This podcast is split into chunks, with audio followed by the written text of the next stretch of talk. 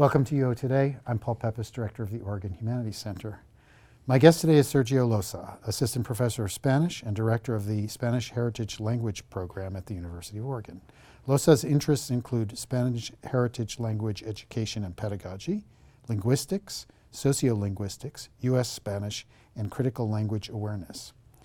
Loza's publications include Heritage Language Teaching, Critical Language Awareness Perspectives for Research and Pedagogy, co-edited with Sara Beaudrie, and Heritage Language Program Direction, Research into Practice, co-authored with Sara Beaudrie. He has also published book chapters and articles in journals such as Studies of Second Language Acquisition, Critical Inquiry in Language Studies, Language Awareness, Language Testing, Languages, and International Multilingual Research Journal. As a 2023-2024 Oregon Humanities Center's Faculty Research Fellow, Professor Loza is working on a project titled Innovation in Spanish Heritage Language Program Administration, Development and Outcomes of a Latinx Ambassador Program. Thanks, Sergio, for coming on the show. It's great to have you with us. Thank you. Thank you for the invitation. I'm really excited to have this conversation today.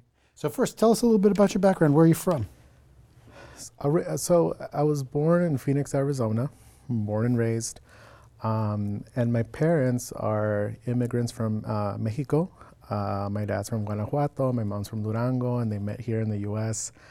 Um, so I, I grew up in the Southwest, and um, we were kind of having this conversation a little bit before we started recording, but you know, it, it, was difficult growing up um, as a Spanish speaking, US born um, Latino in Arizona. You want to give us a little bit of background on the politics of that moment? Yeah, so, it, you know, it, growing up, um, we had bilingual education essentially um, in public education. And because the Latinx population was growing so much um, during the 90s, um, in particular in Phoenix, a lot of uh, kids like me um, grew up at home speaking only Spanish, uh, learning it with our parents, our family. So then we would get to school and we were um, essentially monolingual in Spanish. And so the school system had to teach us English. Um, and so lots of folks have written about this phenomenon, but there was essentially something called language panic that happened at the time. And it happened in California as well. And so a series of laws were, uh, were basically um, promulgated where it was illegal to teach in Spanish in public education. Those were called the English only laws of the 90s. Um, there was Proposition 227 in California, and then there was a copycat legislation in Arizona called Proposition 203. Later, they, there was also another legislation um, that declared English the official language of the state. So, as we know, we don't have an, uh, an official language at the national level, but states can do you know what they want to do. So they can they can choose to declare English as the official state language, and that impacted me significantly because um, I went from uh, being able to express myself and being able to dev- develop my uh, literacy skills, for example, in Spanish alongside English, to all of a sudden not being able to communicate with my teachers, right? Um, my teachers no longer spoke Spanish it was illegal for them to speak Spanish to us in school. They could lose their jobs.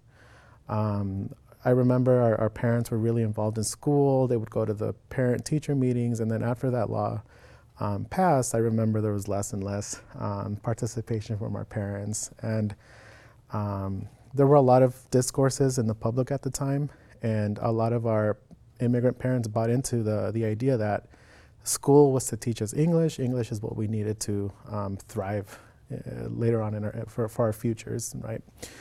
Um, so it, it, was difficult, and th- that was I would I always tell people that's sort of the switch that was flipped, where I, I went from enjoying school mm-hmm. and, and feeling like I belonged to feeling like I didn't belong and, and, and hating school. Um, and so as I as I grew up um, in Phoenix, um, there were so many anti-immigrant le- uh, legislations that that came up over the years, and so English became my dominant language, and I felt like I was leaving behind my Spanish um, as I grew up. And it, it's an essential part of who I am and, and how I stay connected with my family, with um, with people back in, in Mexico, for example. So, so language has always been something personal, yes, but you know, early on, I, I found out that it was uh, something political. Uh, language is a political act, right? Especially when you belong to a minoritized community, right? That's often um, being debated about or, or spoken about on the news, or there's always controversy surrounding your community, right? So, that, as a child, you, you kind of grow up to, to see these things um, more visibly. So then just make the connection between the, what you've just told us and the importance of Spanish heritage language programs. So, so any sociolinguist, um, which is what I am, I'm, I'm a scholar who, who's interested in language and society, um, questions of ideology, questions of power, questions of um, language attitudes in individuals. And i i it's not surprising that a lot of young people, a lot of Latinx um, kids grow up uh, not having access to um, Spanish language education, obviously. And there are, uh, there are attitudes that disparage the type of Spanish that we speak here in the US, right? It's one that exists and thrives in uh, English speaking countries. So, so we're, we're multilingual. Our Spanish is different, right? We've all heard the, the label Spanglish. Spanglish is actually an umbrella term for many different linguistic phenomenon. And so that kind of Spanish is often um, looked down upon. Our own family members that are, that are coming from Mexico or Central America or what have you make fun of us. They, they, they, they kind of say, oh, well, that's not how you really should be saying, or, or you're ruining the language, right? And so, so we're living in a, in, a, in a country that promotes English monolingualism, right? To be fully American, you, you should only speak English. And then we're living in, in our own context where our own families look down upon how we speak Spanish. So that causes what's called language shift. So if it wasn't for new immigrants coming to this country, most likely Spanish would, would be lost in the US within three to four generations. There is no language maintenance, intergenerational language maintenance. But uh, by the time that Latinos get to the third or fourth generation, they no longer speak Spanish. So that so the immigrants coming in is what replenishes um, Spanish in this country, and we still have a lot of immigrants coming. So if you're a Latinx uh, Spanish heritage speaker, Mm-hmm. and you come to the university, just not the necessarily university. You could, typically you go to college in the U.S. Right, right. And so you said, well, you've, you you need to take Spanish, take Spanish 101. Mm-hmm. So what happens when that when that that kid goes into that kind of class? So, so typically, if uh, you know whether they go into a Spanish class in high school, or even if they come to Spanish 101 here at the university, it's it's inappropriate for um, kids like me, right? People like me. Um, we usually come from our communities with strong oral skills, um, a strong understanding of the the culture. Um, like I said, Spanglish, right? So different dialectal, um, uh, uh, a different dialectal uh, variety. Um, and so that kind of pedagogy, which is to teach somebody who doesn't know Spanish at all, uh, teach Spanish as a second language, is highly inappropriate, thematically inappropriate. And it takes the approach of um, learning to dissect the language, look, look at the small bits of grammar and, and phonetics, uh, uh, conjugations, and, and piece those things together to make larger meaning. Right? That, that's when you're learning Spanish as a second language. For Latinx kids, it's the opposite. You already have ability to communicate. You, you can create larger meaning, and they're native speakers, right? It's like if you go to an English speaker on the street and say, like, "Hey, man, what's the subjunctive in English?" They're gonna say, "What?" but but finish the sentence. I wish I were taller, right? That's a subjunctive. So so so our, our Latinx kids already have that knowledge to speak Spanish, and they have to work backwards to understand the language a little bit more, but more than anything, be able to express themselves, right? To write, to read more, um, to to figure out ways that they can use their Spanish um, in their professions, right? In their future aspirations as professionals. So that that's kind of like the idea of a of a Spanish heritage language classroom. Um, but I, I, you know, part of my project, and, and we'll get into this later, it, it's been the case, and, and starting, you know, in the 80s, this is when my field started to kind of emerge. People started to notice that, uh, you know, in the 80s, that, that Latinx kids were usually placed in high school and college into remedial Spanish classes, right? Because they didn't fit in, in the typical traditional Spanish courses that were meant to teach Spanish as a second language. So in these remedial courses, um, Latinx kids would basically be subjected to grammar drills and fill in the blanks and li- comparative lists where they were trying to eliminate all those Spanglish features that they have, right? That's how they used to teach Spanish. It was a subtract, uh, subtractive curricular model. And when researchers started to notice that, like, hey, that's not fair, that's actually discriminatory, then the field emerged in the 90s to try and come up with something different, a different model to teach Latinx kids their own heritage language. And a lot of what we do is to try and um, foster linguistic pride, um, positive attitudes, uh, to try and uh, expose them to different uh, Spanish speaking cultures, to try and encourage them to maintain their heritage language. The ultimate goal of my field is to figure out ways to keep that language shift from happening, to try and cons- um, you know rescue Spanish from disappearing, right? And I and I always make the disclaimer that yeah, Spanish is a colonial language. It was implicit in the subjugation of indigenous peoples, right? Um, in Mexico, right, in the southwest of the U.S. So, so we always have to keep that in mind. But in the context of the U.S., uh, Spanish is the language that my mom, for example, it's, it's the language um, in which she experiences uh, discrimination, for example. So, so we also have to look at the nuance of, of what Spanish means here in the U.S. So, how many kids, how many students are in the program? Uh, currently, we serve around 200 students. Um, we actually just opened um, some more sections. So that's really exciting because here at the UO, we know that the Latinx population is uh, growing, and, and, and that's really exciting for us and, and for the university as a whole. So, one of the things that you do in that program is called the Student Leadership Program. Right. So, so tell us about that. So, so the, the program here at the UO is, is fundamentally based on critical language awareness. And critical language awareness um, is, is the approach of developing students' um, sense of the sociopolitics of language to have content in the class that, that uh, renders legible to them the ways in which language is uh, something sociopolitical and to be able to get to understand those issues and be able to reflect upon their own experiences, just like what I just you know did at the beginning of this interview, right? Mm-hmm. Have that self-awareness and and that criticality when it comes to language. And so they, they gain all these critical abilities um, and they, they become sociolinguists, basically. And what we've thought about in our program very carefully is okay, we're, we're developing this critical consciousness, right? We do a really good job at that. And my own research shows that this approach is really effective in developing um, that perspective.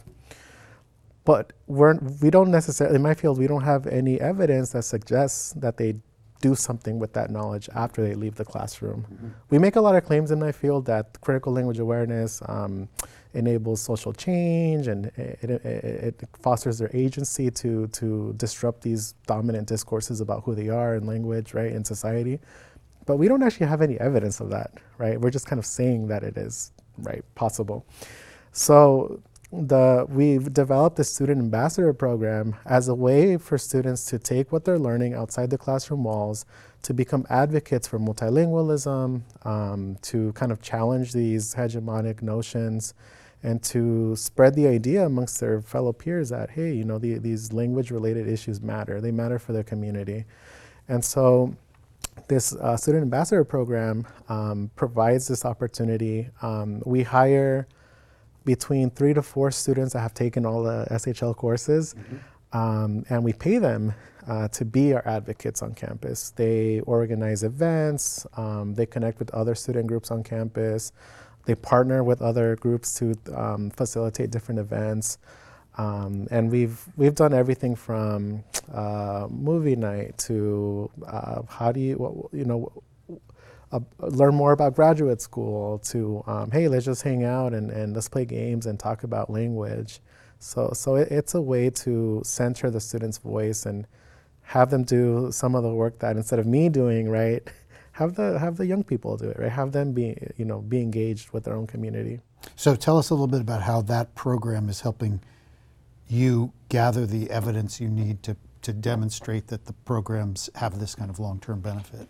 Um, so would you like me to tell you a little bit about the study design and tell my, yeah. tell us about the project you're working on at the OHC?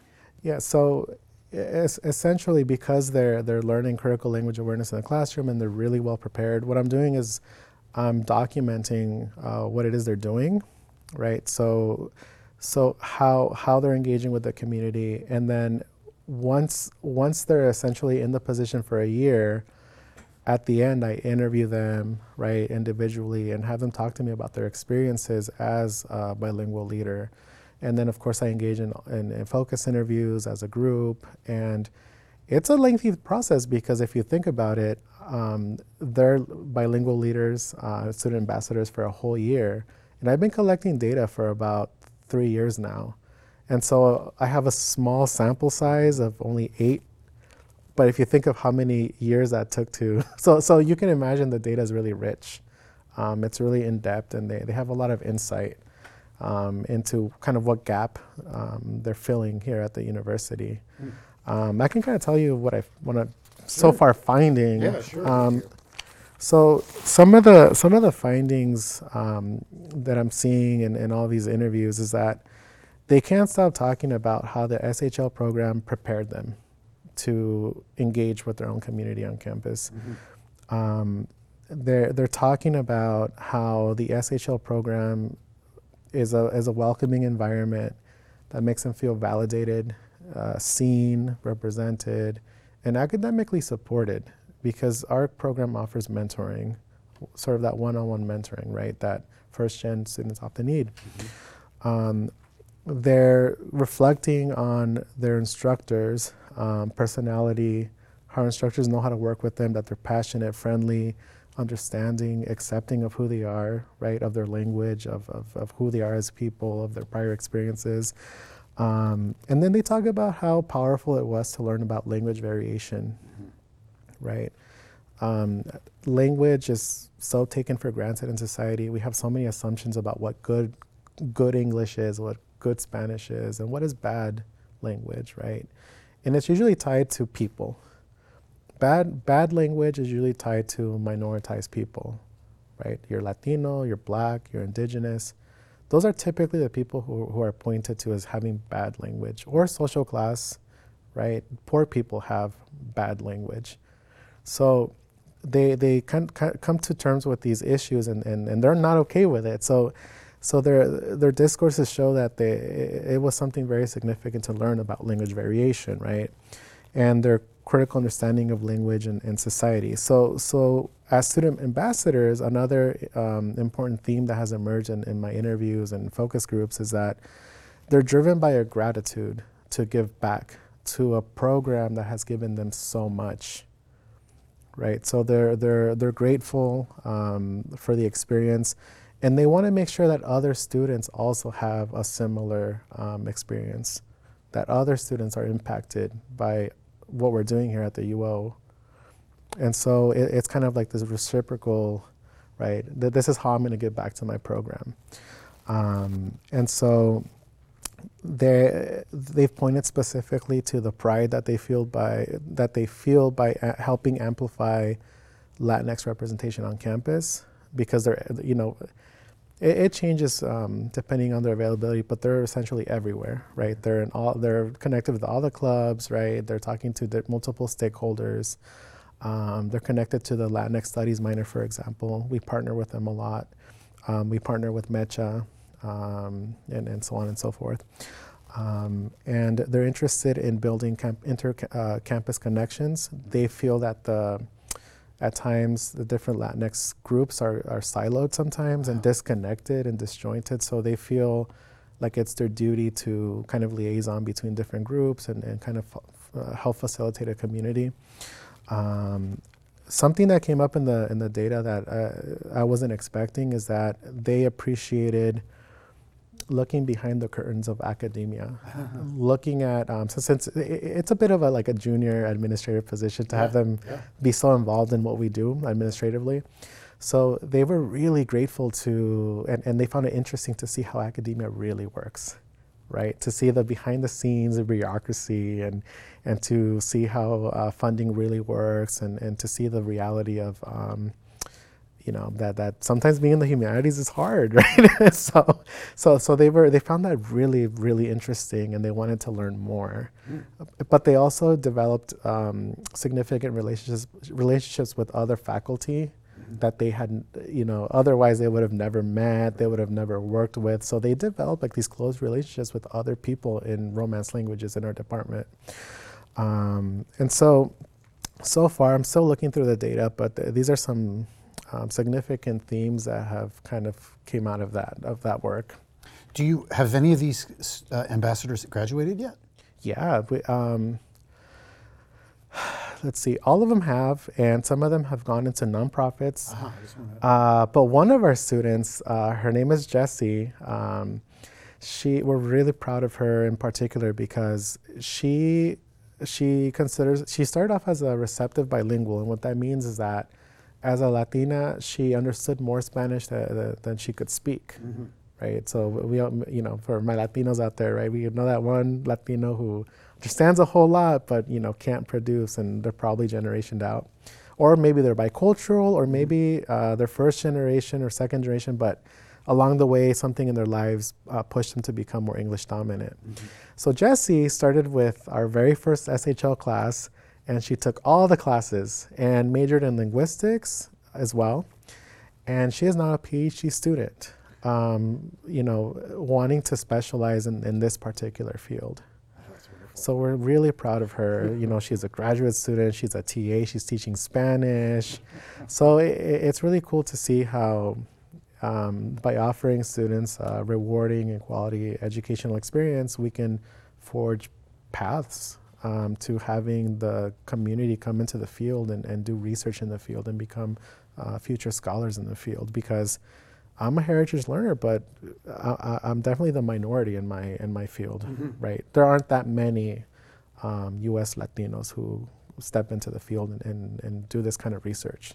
So tell me a little bit about the preparation for the kind of research that you do. What's what's the training for somebody who's in an SHL, who's a prof or a teacher in an SHL program? Um, I think I think the the fundamentally it's linguistics, mm-hmm. um, sociolinguistics, in fact, and sociolinguistics is a very broad field, but I think that any sociolinguistic research that looks at um, language planning, um, my, my, uh, majority and minority languages, um, uh, that looks at the educational system and, and how minoritized uh, languages are treated within that system, um, the specifics of how language changes in multilingual settings.